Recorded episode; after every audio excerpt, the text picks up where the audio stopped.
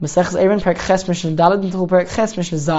way an Erev Chatzeris works is that all of the members, each household in the courtyard, places food in one particular house. And that way they're all considered to be living in that house, and the entire courtyard is considered sort of collectively owned by one big household. It follows therefore that the Erev has to be placed inside one of the houses. Now what happens if Hanesin is Ruvai, one who places the Erev Techumin of that courtyard, Beves Sha'ar, in a gatehouse, which was at the entrance of the courtyard where a person who was watching over the courtyard, he would often sit there, and people would often walk through in order to get into and out of the courtyard. Achsadra, this is a sort of big porch with posts in each corner and a roof. It didn't really have walls, but it had a roof. Umar Peses and a balcony. This refers to a long balcony which went across the entire length of a courtyard, and lots of the houses or the apartments in the courtyard instead of opening up into the courtyard itself, it would open up onto the balcony, and then you would take stairs down from the balcony into the courtyard. So if the Erev is placed in any of these three places, Einu Erev, it is not considered to be an, a valid Erev Chatzeres, since nobody lives there. The balcony and the porch don't even have walls, it's not considered fit for living at all. And even the gatehouse, since people constantly pass through it, it is not considered to be a place of living, and therefore the Erev Chatzeres is invalid. Because you can't say that everybody is now considered to be living there, because it's not considered to be a place of living at all. Now another consequence of the fact that it's not considered to be a living place is that the Hadarsham, if somebody does happen to live there, it's still not considered to be a living place. And therefore, in Isra Allah, he does not forbid everybody else in the courtyard from carrying. And he does not need to be part of the Erev Chatzeres, since only the living places in the courtyard need to be joined together, but not these structures which are not even considered fit for living. On the other hand, Beves HaTeven, if there's a room where straw is kept and stored with a Vesa Bakar, or where the animals are kept with a Vesa Eitzim, or where wood is stored with a Vesa Itzares, or a storehouse inside the courtyard, even if people generally don't live here, they are considered fit for living, they're protected and somebody could technically live there, and therefore if the Erev was placed there, how is the Erev? It is considered to be an Erev. And the other consequence is that the Hadarsham, if somebody does actually live in one of these rooms, Isar Alav, he forbids everybody else from carrying in the courtyard unless he is also part of the of Chatzeres. Now Rabbi Yehuda, Rabbi Yehuda says, if the owner of one of those rooms where somebody is living, if he still has a holding and a possession of that room, let's say he rents out the room so somebody else is living there, but the owner still has lots of his belongings over there. So in such a case, the person renting the house does not forbid everybody else in the courtyard from carrying there and from carrying in the courtyard. The reason being that the person living there is not really considered to be living there fully because the owner still has lots of his things there, which means that the person renting there is not considered to be the real owner, or he's not even considered to be really living there, and as such he does not need to be in that area of Chatzeres, at least according to the simple understanding of this Mishnah. Mishnah Hey, Amaniach Beisai, one who leaves his house before Shabbos comes in, and he went to spend Shabbos in another city. And this other city is outside of the Techum of the house where he left. Says the Mishnah, Echad Nochri Echad Yisrael, whether that person is a non-Jew or whether he is a Jew, Hariza Iser, he still forbids everybody else in that courtyard from carrying if he is not part of the Erev Meir, that is the opinion of Rav Meir, who understands that even if somebody is not actually there for Shabbos, he's still considered to be living there, and he still has full ownership over his house, and therefore he does need to be part of the area of Chatzeres for the other members to be able to carry in the courtyard. On the other hand, Rabbi Yehuda, Rabbi Yehuda says, Eina Iser, he does not forbid the other members from carrying if he is not part of the area of Chatzeres, since as soon as he leaves his house to spend Shabbos elsewhere, since it is outside of the Techum of that city, he's not going to come back on Shabbos, and so we consider it to be as if he's not living there at all, and therefore the members of the courtyard can carry even if this person is not part of the area of Chatzeres. Third opinion, Rabbi Yosei, Rabbi Yosei says, Nochri Oiser. If it's a non-Jew, then he does forbid the rest of the people from carrying, since even if he is outside of the Techum when Shabbos comes in, he can easily just come back. However, Yisrael, a Jew who is spending Shabbos outside of the Tchum, he, it's very unlikely that he'll come back, and therefore, Ein Oiser, he does not forbid the other members from carrying, since the fact that he is not there makes it as if he's not living there at all, so he does not need to be part of the Erev Chatzeres. She'ein derech Yisrael Shabbos, because it is not considered the regular way, and it's very unlikely for the Jew to come on Shabbos from outside of the Tchum. Alright, fourth opinion and most lenient, Rabbi Shimon Omer Rabbi Shimon says, even if he left his house, and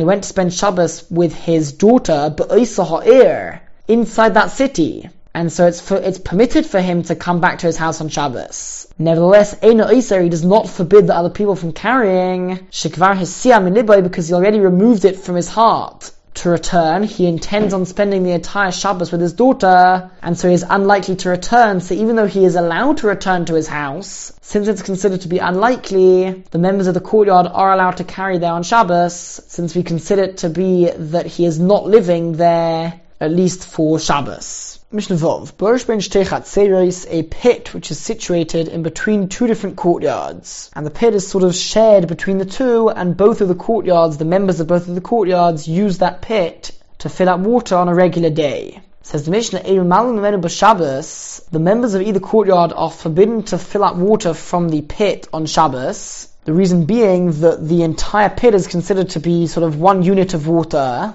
So even if you're drawing water from your side of the pit, all of the water is considered to be mixed together such that it is considered to be like taking water from the other courtyard which is forbidden. Since the courtyards have not made an area of to join the two together so it's forbidden to take something from one courtyard to the other. Kane Osula Michit Gvasar Tachim unless they made a partition a mechitza which is at least 10 tefachim high which clearly shows a separation and a division between the two sides of the pit now that doesn't mean that the wall, this mechitza, has to actually split the the burr, split the pit into two. Rather, it needs to be something which makes it recognizable that both sides of the pit are considered divided. So now, even without this mechitza, we're talking about a situation where there is a wall separating the two courtyards. So this mechitza which we're talking about is actually within the pit itself. Whether the mechitza is placed above the water level, still within the pit, but above where the water surface is. Matar, whether it's below the water surface. Ognoi, whether it really be anywhere within the confines, within the walls of the pit. And the Gemara explains that it has to be at least one tefach above the water so you can see it. But other than that, the main point is that there needs to be a ten tefachim mechitza in the pit so that when you take water from your side, it is considered to be taken from your side and not the other side. Now, Rishim Gamliel says it's not so simple. Rishim Gamliel Omer, Rishim Gamliel says, Beis Shammai Omrim, it's machlokes. Beis Shammai say, Milamata, the mechitza has to be below the surface of the water. Only then is it considered to be separating the two sides of the pit. Beis Hillel, whereas Beis Hillel say Milamala, it can even be above the water surface. And the Gemara explains that Beis Hillel, according to Rishim ben Gamliel, also agree with Beis Shammai that part of the mechitza needs to be below the surface of the water. So it comes out that we've basically got three opinions. According to the Tanna Kamma, as long as it's below the um, top of the burr, as long as it's within the pit, it's okay. There's just one condition that at least one tefach needs to be above the water. According to Beis Shammai in Rabbi Shimon Gamliel, it needs to be totally below the surface of the water, except for one tefach above. And according to Beis Hillel, it can be totally above the surface of the water, as long as a tiny bit of the bottom of the mechitza does actually go below the surface of the water. We've now got a fourth opinion. Oram Rabbi Yehuda, Rabbi Yehuda says, This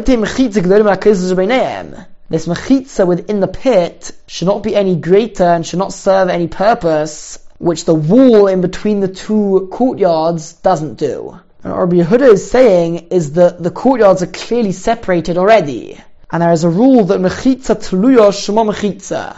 A mechitza, partition or a wall which is hanging is considered to be a valid mechitza. And it does divide two things. So since you've got this wall anyway above the pit, that divides the two sides of the pit anyway. So to add a mechitza within the pit won't actually add anything. And so according Yehuda, the wall above it is enough, and the two sides of the, of the courtyard can fill up from their side of the pit, even without making a mechitza, whereas the other opinions of the Mishnah hold that a mechitza tluya, a hanging partition, is not considered to be a valid mechitza, and therefore you would actually need to fix one within the pit itself. Mishnah Zayin, this machlokes between Rabbi Yehuda and the other opinions of the previous Mishnah, whether a mechitza tluya, a mechitza which is hanging, it's not actually touching the ground, or the water in that case, whether that is considered to be a valid mechitza. Now we have mentioned previously that there are, other than the two main domains for Shabbos, or Rishus HaRabim and Rishus HaYochid, a public domain and a private domain, those are the only two domains with Midoraisa. As well as that, there is a third domain which is Midrabanon, and that's known as a Carmelis. So areas which have similar properties and characteristics to either Rishus HaRabim or Rishus HaYochid, but don't quite meet all of the conditions, that is considered to be a Carmelis, and Midrabanon, the restrictions which apply to both a Rishus HaRabim and a Rishus HaYochid also apply to a Carmelis. Says Mishnah, Amas Hamayim, a canal of water, which passes through a courtyard. So the courtyard is of course considered to be a private Rishus Hayochid, but the canal of water, being that it is at least 10 tefachim high, or 10 tefachim deep, and 4 tefachim wide, it is not considered to be secondary and part of the private domain of the courtyard. Rather, since it's big enough for it to be its own domain, and also since it's open on both ends into a public domain, so the canal of water itself is considered to be a carmelis. And as such, the Mishnah says, it is forbidden to fill up from the canal of water into the courtyard, to transfer water from there into the courtyard on Shabbos. That's forbidden midrabanon, you're transferring from a carmelis into a Rishus HaYochid. Elohim Kain, unless Osula Mechitza Gavoya Tfachim, they made a Mechitza for the canal, which was at least 10 Tfachim, Baknisa Uvaitzia. At the entrance to the courtyard where the canal is, and at the exit on the other side. They need to make a mechitza inside the actual canal, and this follows the opinion of the first opinions of the previous Mishnah, that the wall above the canal is not enough of a mechitza, and we need a mechitza inside the actual canal. And if that is made, then the stream of water is considered to be really part of the chotzer, and as such you would be able to carry and draw water from the canal into the courtyard. Rabbi Yehuda, Rabbi Yehuda says, just like in the previous Mishnah, the wall above the canal of water at the entrance and the exit, and that will serve as a mechitza itself, even though it's not actually inside the canal of water, and it's not touching the floor of the canal of water, or even the surface of the water, nevertheless, it's a mechitza teluya, and it is considered valid and does serve the purpose of being a mechitza. And Rabbi Yehuda proves his point. Omar Yehuda, Rabbi Yehuda said, Maisa ba'amosh Ovel. There was a story with a canal of water in a place called Ovel, and it was in a courtyard, that they would fill up water from that canal into the courtyard on Shabbos, and it was with the permission of the Zkanim. Omer Chacham said to Yehuda, that's all very true. And it's true that there was not a mechitza in that case. So it does seem to be like your opinion, that you do not need a special mechitza inside the canal in order to carry. However, that's not true because that was a special case, because the entire canal of water in that case was not even the minimum size to be considered a carmelis. So it was anyway considered part of the courtyard, so it was totally permitted to carry and to draw water from there into the courtyard, even without making a mechitza in the canal, since it wasn't considered to be a carmelis at all.